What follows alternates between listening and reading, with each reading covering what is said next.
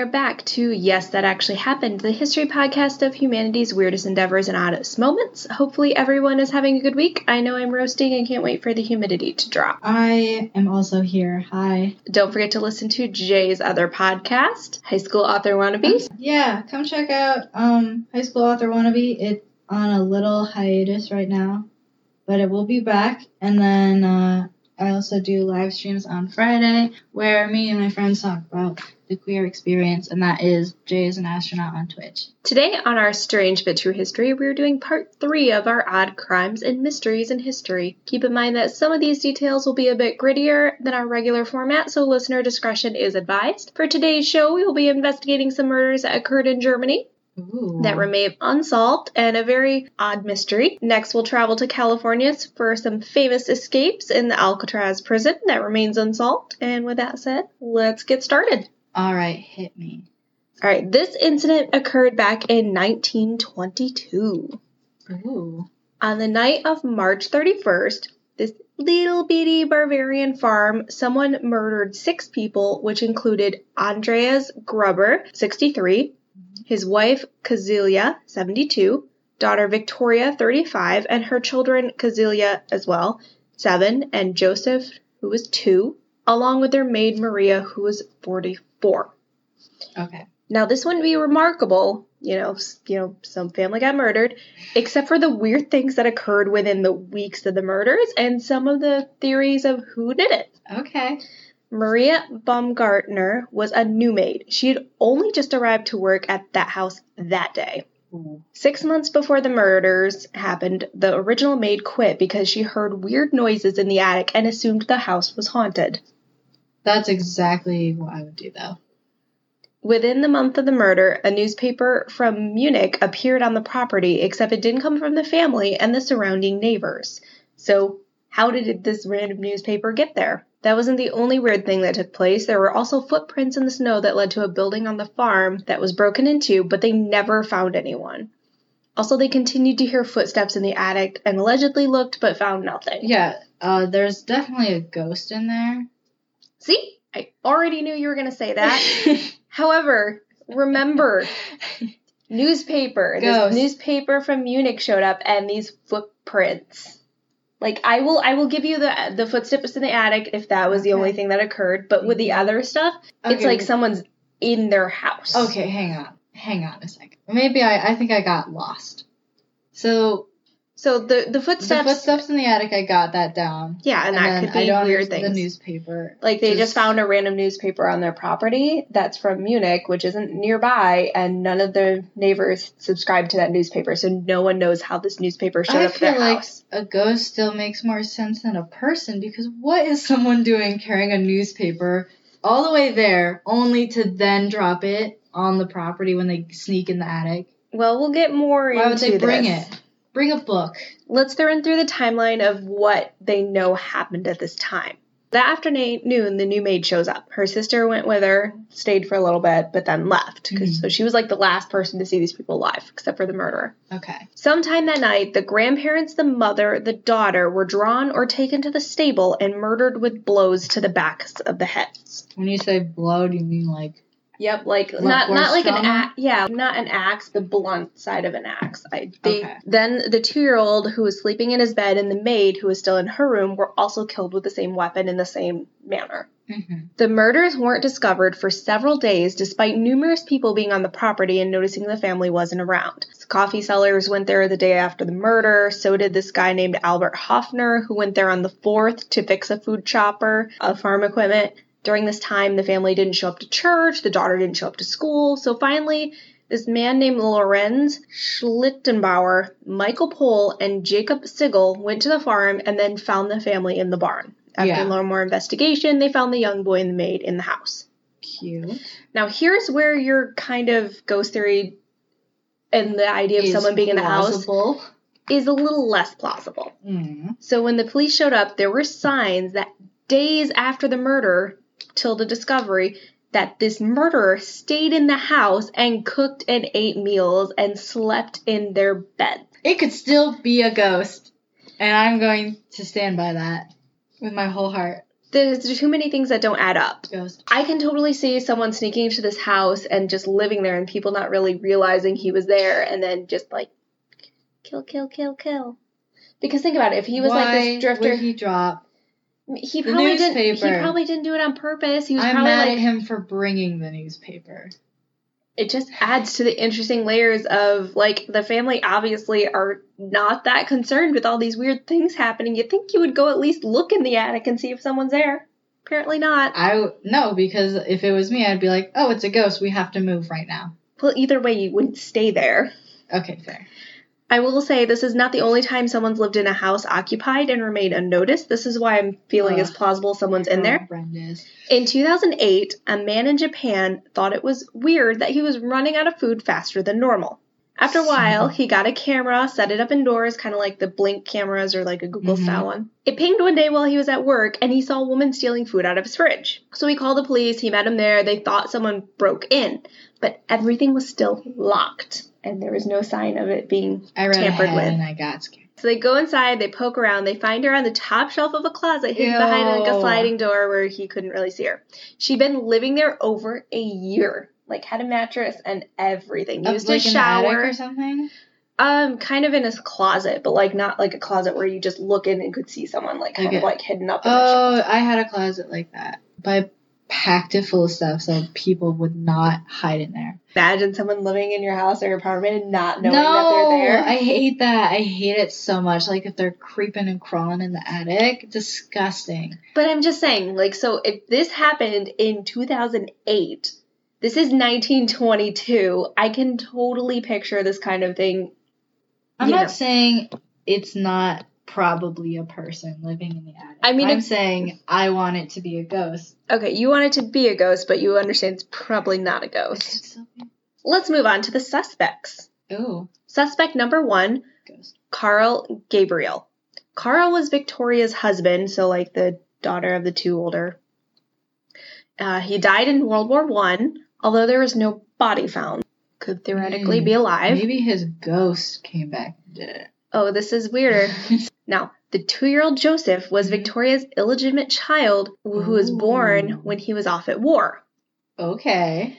It was believed that the father of the child was none other than Andrea's, her own father. Ew. They had an incestuous relationship that was both documented in court and known in the village.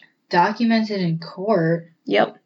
Like it was actually Ew. documented. Like they, everyone knew this was going on. Theory is the husband didn't die, found out about it, murdered the whole family. Uh, I'd be upset if I was if that ever happened anywhere near me in my life. If someone, I'd be like, sorry, I can never speak to you ever again. Suspect number two, since obviously they never discovered if this guy was actually alive or not, Lorenz Schlittenbauer, one of the guys who found the bodies. Yes. So also potential contender to being Joseph's father. No. Does anyone know who whose baby this is? Well, it's definitely Victoria's. Well, we know that for a fact. One reason he went with the others is that he had a key to the house. First, they had to break into the barn to find everybody, but he magically had this key that he was able to get into the Mm. house. And they're like, Well, how do you have this key? And he went into the house alone before everyone else when they're like, Why are you going in there alone? The murderer could still be there. And he's looking for his son, is what he said.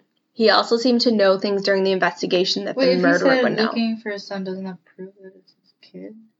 I don't know if he just assumed it was his kid or if because I don't think I never saw anything that actually substantiated whose child it was. You know when people are like, "Oh, we need to go back to like Victorian times because they were like so proper, and whatnot." This is the twenties, roaring Well, twenties, okay. not You know- exactly. You know, what I mean when, when I say that though. Like Yes. olden times are like, oh, they wish you could go back. They were just so proper. Um, Lots no, of things going on. People never have been and never will be. Yeah. Suspect set number three, the Oh, Gump brothers. Their sister said that the, her brothers committed the murders when she was on her deathbed, and Anton was arrested, although the other one, Adolf, was already dead. They never found any proof that any of this was substantiated Well, then why are they on the list? Why because do they were at least arrested, like they looked at them. Oh, okay. Uh, Carl and Andreas S. in 1971. Now, mind you, this is like 50 years after the murder happened, Mm-hmm. this lady named Teresa claimed in a letter that her mother was visiting their mother, and their mother said that they did it, and that Andreas lost his penknife in the event. Hmm. Nothing came out of that either. That'd be a pretty weird thing to make up, though. Eh, attention seekers, things like that. But that's like so weirdly specific. It's like not that. Okay, but who's who who's who commits murder? Their mom knows, and then their mom goes and randomly tells a different person. exactly what I, It, I feel like if that happened, it would have came to light much earlier. At least more likely to. Because if I was being told by someone else that like my kids committed murder, I'd be like, "Okay, your kids committed murder. Cool, great, nice, nice to see you." I would oh, tell Please? everyone I know Please. immediately. This is why I would never invite you along if happenstance I happen to. Okay, well, if you call me to like hide a body, I'm not gonna tell people. Actually, I still probably would, but like I wouldn't tell a lot of people. But Oh, thanks, thanks. Good to know. I wouldn't tattle on you. I would just like be like, Did you hear what happened? "Dude, what I just did." I had the weirdest night. Um, so another suspect, Peter Weber, he allegedly talked about the farm and suggested stealing the money that was on the farm at one point to a man named Joseph Betts, but never really brought it up again. he so didn't do it. at least he thought about stealing from them. Yeah, well, stealing and murder are pretty far apart. Um, these other guys called the Bichler brothers and George Siegel. This is a theory brought up by a, the former maid who quit six months before the murders happened. Mhm. One of the brothers had worked on the farm, and the family dog was very familiar with him. Hmm. I guess the family had quite the fortune, and it was known by the brothers and George, who had been accused of breaking into the house previously and stealing items, although that was never proven. Mhm. However, if he did do that, I mean, it seems reasonable that he would have broken it again and maybe got caught. And killed everyone. No witnesses, man. No witnesses. But in the way that they were killed, it wouldn't make sense that way. That's true. breaking in, they're not going to be all the way in the barn. Unless someone dragged them there, but that's a lot of work. and that would and that would see. in the snow because it was around that time. Yeah. All right, I'll give you that one.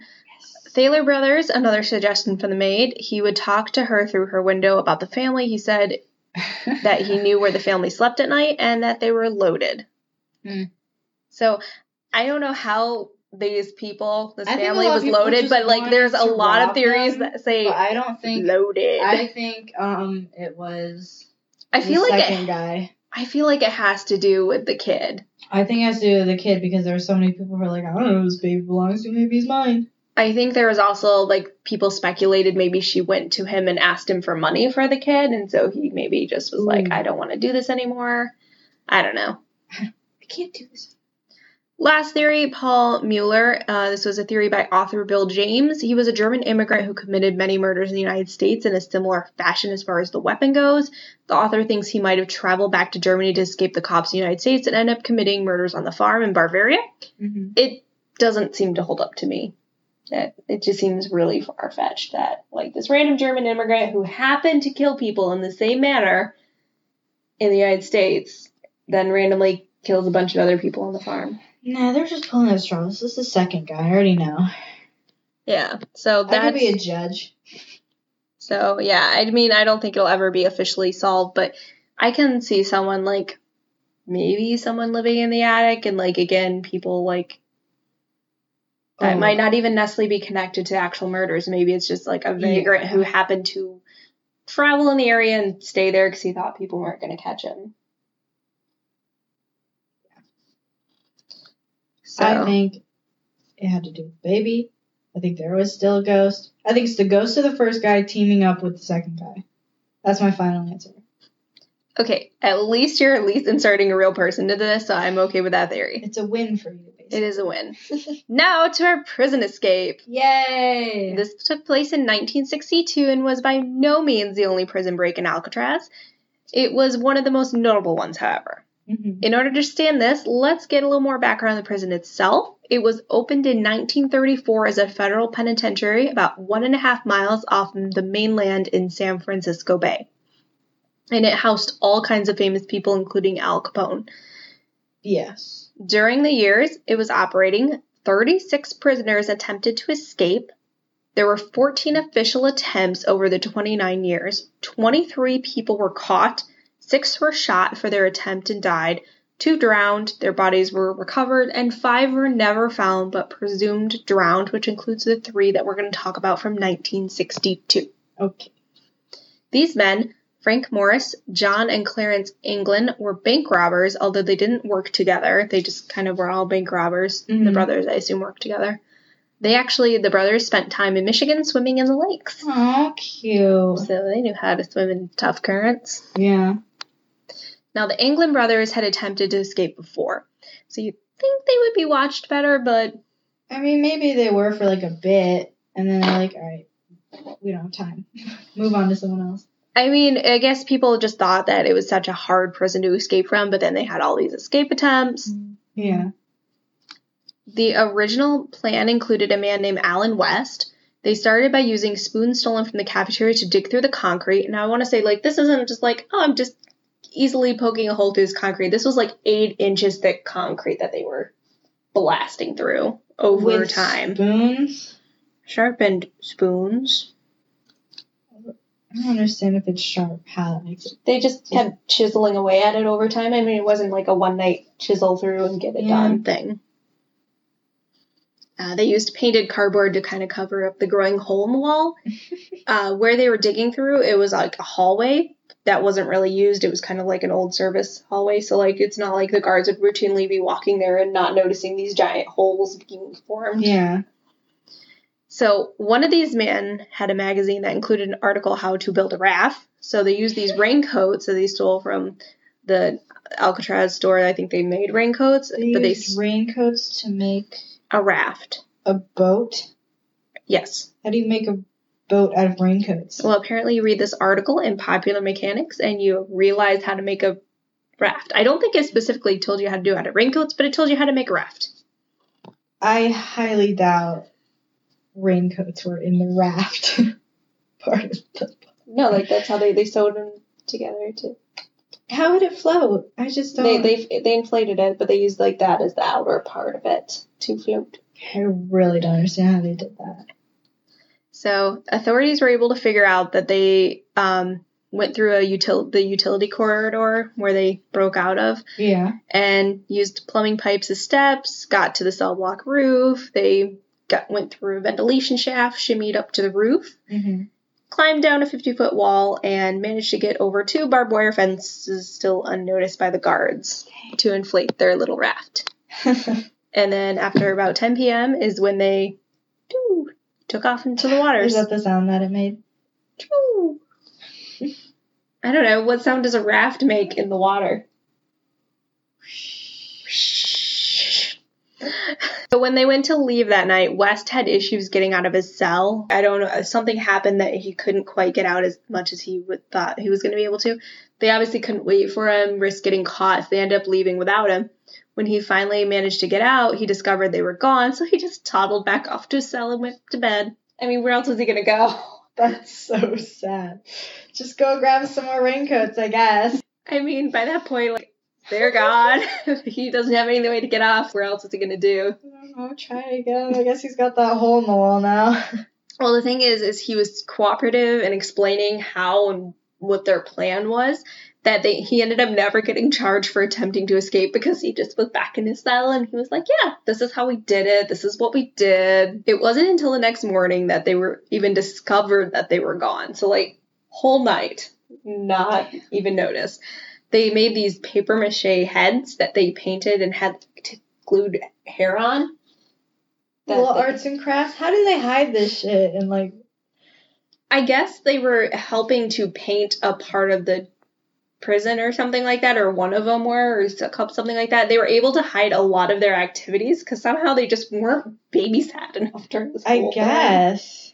But they use these little heads, and you know they put a covered in blankets, so it looks like they're sleeping. Which it doesn't really pass muster if you're like looking at this head, but like if you're like in the bed and it's dark and you're not really paying that much It's like the shape of a person. yeah, and it has the hair, so Yeah.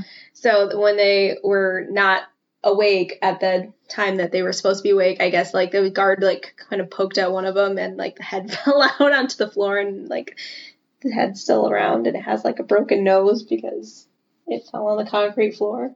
Art. Pure art. I know. It actually took them six months to plan this whole thing. So like they really put the effort into this. I have to give them at least an A on how they're doing so far. They'd have to get a raincoat like once a week, and someone's got to make the paper mache heads and get the paint, and then they got to make Cut- a raft. They have to trim the hair to put on the. They got to dig a hole and throw cement. It's a lot of work. I guess you got a lot of time. Since they escaped, there were numerous tips of either them being spotted or claims of people that they were actually the prisoners. Mm-hmm. Parts of their raft were found washed up, but there was no crime at a local retail store or clothes thefts nearby, which is what West said was one of their plans after they took the raft to another island that was closer to shore and swam the rest of the way. Mm. They would need dry clothes, inconspicuous, you know, not prison uniforms. The fact that there was nothing stolen in that nearby area where they would have been or where they would have washed up is pretty substantial and why they thought that they never actually made it to shore. What if they somehow just like got off course? Well, they could have, but again, the raft was washed up, at least in parts, on different one part of the shore. So it's Oh, not like okay. the raft disappeared completely. Maybe they just like hitched it further inward and found something. Yeah. I didn't know about this part, but there was a development in recent years. In 2013, the FBI got a letter that was reportedly from one of the survivors of the breakout, although this has never been actually substantiated. Okay. My name is John Anglin. I escaped from Alcatraz in June 1962 with my brother Clarence and Frank Morris. I'm 83 years old and in bad shape. I have cancer. Yes, we all made it that night, but barely. He went on to say that he was the only one of the three left. The other two had died several years before, and he would turn himself in if they only gave him a one year jail sentence and he could get medical treatment for his cancer. For a long time, this wasn't even reported to the public or the guy's family. They just buried it. Not real. We're not going to deal with this. One of the nephews, David Widner, said it always has been talked about through the family. My grandmother received roses for several years after the escape. They would also get Christmas cards, which could be the brothers or maybe people just doing it for attention or because they're sick in the head, want to mess with the family. But I guess he was really upset that the FBI never really reported it for that long. I think they made it. You think they made it? That's your consensus? That's my consensus. I think they made it. I think they somehow either maybe something happened where they're like headed towards their on the little raft, got knocked off, so the raft was in and they managed to swim somewhere, or like hitched it inland before like getting close. I think they made it out. I at least think one of them made it out. Maybe not all of them, I but I think at real. least one of them. You think that the letter was real? Mm-hmm. Who says, I'm in bad shape, I have cancer, I will turn myself in. Give me cancer treatment. It's a last ditch effort if you're dying. I guess. There is a movie with Clint Eastwood called Escape from Alcatraz that was released in 1979, dramatizes the story. so you had something you were going to share with us. Yes. Are you ready? I have a story for you. Yes. Okay, so this is the Watts family murders. I first found out about this story through Netflix because they had a documentary about it. It's really good. Highly recommend it. We'll Well, put that on my queue list. yeah. So, a little background. It is 2018 and we're in Colorado, and we are following the family of Christopher Lee Watts and Shanann Catherine Watts. Okay. And they've been married for six years and they have two daughters, Bella and Celeste, Aw. which is my favorite baby name I've ever heard. Celeste. Celeste? It's so pretty. It is very pretty. It's very musical sounding. So what happens to this poor family? All right. They live in a in a pretty nice house in like nice like suburban neighborhood, which is a little odd because they've declared bankruptcy in 2015. Sounds so- like hidden money. Chris works for a petroleum company, and then Shanann is independent representative for Le-Vel Selling Selling Thrive. So basically, she's So, in a she's multi-level marketing. She's in a Okay. pyramid scheme.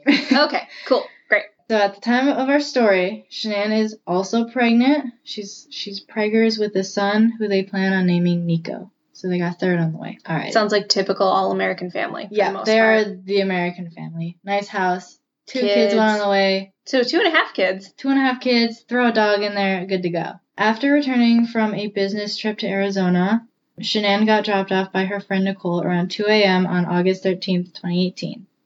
And at the time, Chris is home with the girls. So she gets in, goes to bed. There's ring, like, there's footage of, like, the ring cameras or whatever of her getting dropped off late, going inside. Okay. The next day, Shanann and the girls are reported missing The next day? the next day. That's very fast. When you think of my other people that were like missing for four days Right? and no one checked in on them. She's reported missing by her friend Nicole because she had an OBGYN appointment that she didn't go to. She wasn't answering any texts or her calls, and then had also missed a business meeting. So she's like calling her, and then finally called the police and was like, they're gone. Okay. So Nicole goes over to the house around 12:10. After not getting any response to any knocks or the doorbell, she calls Chris, who's at work, who then calls the police. And then they all arrive at the house. And and Chris is the father, Chris right? is the yep the husband. So an officer arrived and did a welfare check around 1:40, and they have footage of this too from this thing. And they walk into the house. There's no sign of her. There's no sign of the girls. Her phone is turned off and it's at home in her purse, as well as her keys, her medication, and her wedding ring. okay, that's pretty suspicious. Yeah, and the house like I think I talk about this later, but the house is like clean, which is weird because they have kids Yeah. and like they're working, but Yeah. they're like like no signs of anything bad happened. They were just gone. All of her shit is still there, like her keys and everything. Right. I mean, the wedding band could be like, "Oh, I'm leaving you and I'm taking the kids," but not leaving Yeah. your car and medication's yeah, that's the next pretty line. important. Her car is still in the garage, and like the car seats are in the garage, like in the car. Yeah, how do you take your kids then? Piggybacking them places? Right, carry both to them while she's pregnant. Yeah. The very next day, the 14th, the FBI joins the investigation. Right, because there's kids involved. Yeah. They're interviewing Chris, and he he, he said that he had no idea where they were. And then they have interviews like they put on TV, you know, where he's please like please come back, like bring the kids back. Like where did you go? And he had said that he had not seen his wife since 5:15 a.m. on the 13th when he left for work. Right. They did a search of his home with cadaver dogs, and the house was super clean and orderly, but they found it really suspicious. Well, yeah, because again, kids being there and the fact that it's like basically show ready, that's Yeah, not good. And so Chris was interviewed again and then arrested on the 15th, so the day uh, the day after, I think, or one month after. It was like super fast. That is really Um, fast. after failing a polygraph test. but those can't be used in court. Exactly. They like try interviewing him after he's arrested. We know you lied on the polygraph test. Like, just tell us the truth about all this. He wanted to speak to his dad first. Okay. This part is also in the documentary. It's like so sad. So they they're like, "Yep, that's fine." So they left because like, there's cameras and microphones. So he's also kind of stupid, but whatever. And he Um, knows, like, he doesn't say, like, I want to talk in private. He just says, He just says that he wants to talk to his father first. Because I know, like, when lawyers come, they can't listen to that conversation. Mm. Yeah, he That's just say, like, interesting to me that he would be able to. Anyways, continue. that is a good point. I was always curious about that. I was like, I wonder why he I'm I sure he wasn't expecting there to like. And so it's like they allow his dad to come in, and then once they're in the room alone, he confesses to murdering Shanann to his dad. And it's so heartbreaking because he's like, "Dad, I did it," and he's like, "What?" He's like, So the dad didn't killed even think that he did it. "No," he had no idea what was going on, and he's like, like he's Well, like heartbroken. Well, yeah, because that's basically like his daughter-in-law he probably Yeah, loved, and it's it so involves sad. kids, because then the kids are probably gone too. You're probably thinking, why? would it's always this? money or an affair. Ding, ding, ding. Chris was having an affair and wanted to separate. Okay, that's fine, and I'm not saying it's great to kill your wife over that, but like, No. why the kids too? They were like, okay, what happened? And so this was what he said. He said that she was she had strangled the daughters in response to his request for separating, and in a fit of rage he strangled her and brought all the bodies to a remote oil storage site where he worked. Okay, so he's claiming that she So- went all So he's saying, she went crazy Yeah. and killed the kids, and so he got mad, so he killed her. Yeah. Which would gain him sympathy of like, oh, he was mad because yeah, because she, that's the card he's playing. yeah, But she was on medication, but I don't know what kind of um, medication it was. she was. was on medication for. It wasn't like for mental health. It was a physical thing. I can't remember what it's called because last time I said leukemia and it was not leukemia. It starts with an L. lupus. It might be lupus. Okay. Well, I will say it has happened in other cases where people hear devastating news like that and have gone me- crazy for a little bit and done such things. Yeah. But whether or not this happened, please tell me more. Um, the documentary dives more into their marriage and they had like a really unhealthy sex life and they were like fighting a lot. Like they just didn't have a good marriage. And there was a huge fight between Shanann and then his mom. They were not good. They're not on good terms. One of the last things that she said about like his parents was like she never wanted to see them again. So like there's also that family drama. Court case went on and then he was convicted and found guilty of killing his wife and his technically three kids by well, two and a half by strangulation. It was considered a family annihilation case and which is really rare because according to former FBI profiler Candice DeLong, family annihilators usually commit suicide right after the murders. That's it's true, like they the- kill it and then they kill themselves. Okay. But he didn't kill himself, and they thought that that's like very Kind of like the rare. Peterson case, Yeah. except that it wasn't a whole, a huge family. It was just her pregnant. hmm Okay.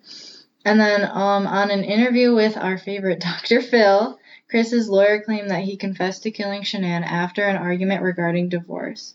During the murder, one of his daughters, Bella, walked in.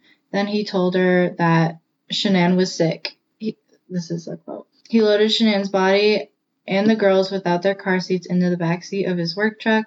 Later, he smothered them one after the other with um, their baby blanket Because they saw. because they saw like him strangling So her and then he they're like, didn't- what's wrong with mom oh she's just sick get in the car And if someone asked him later, that would be very suspicious. Mhm. So he never necessarily meant to kill his kids. It just kind of was a, at that point, save face. yeah like he was just all I'm, fit of rage type deal killed her then the girl walked in he was like oh oops oopsies I still can't imagine having that much. Right and then he Eh, like- dumps Shanann's body in a shallow grave uh, off the side of the road and then the girls were dropped into the frickin' oil containers uh, where he worked That's so disgusting. Yeah. On August 21st, Chris was charged with five counts of first degree murder and an additional charge for the death of a child who had not yet attained 12 years old and the defendant was in a position of trust, unlawful termination of pregnancy, and three counts of tampering with a deceased human body. His bail was set at $5 million, and on September 1st, he posted $750,000 and was released. Finally, he pleaded guilty to the charges on November 6th. Good for him for actually owning up to that. And fun fact, a death penalty was not put forward by request of Shanann's family. I can see that. Like, like- sometimes you just want them to suffer with what they did because Yeah. if it's true and he didn't mean to kill the kids, that's going to his conscience for the rest of his life. yeah. And then on Not that what he did in general was great, but I'm just saying, it was like, great. It was a little rough. if he didn't intend to do that, even though obviously he did, let him rot in jail and think about that. True. And then on November 19th, he was sentenced to five life sentences without the possibility of parole. And now he is at the Dodge Correctional Institution in Wisconsin and will be there until the day he dies. Thank goodness. Thank- And one day this will be part of history. Yay! All right. Thank you for listening to us. Sorry that things got a little grim. Obviously, we strayed a little bit from history, but it was always fun to get told a story by Jay. You said bring a story, and, and, you, you, brought said a story. mystery and murder, and this one's a little mystery because there's we're a sure. lot of twists and turns there. A lot of twists and turns.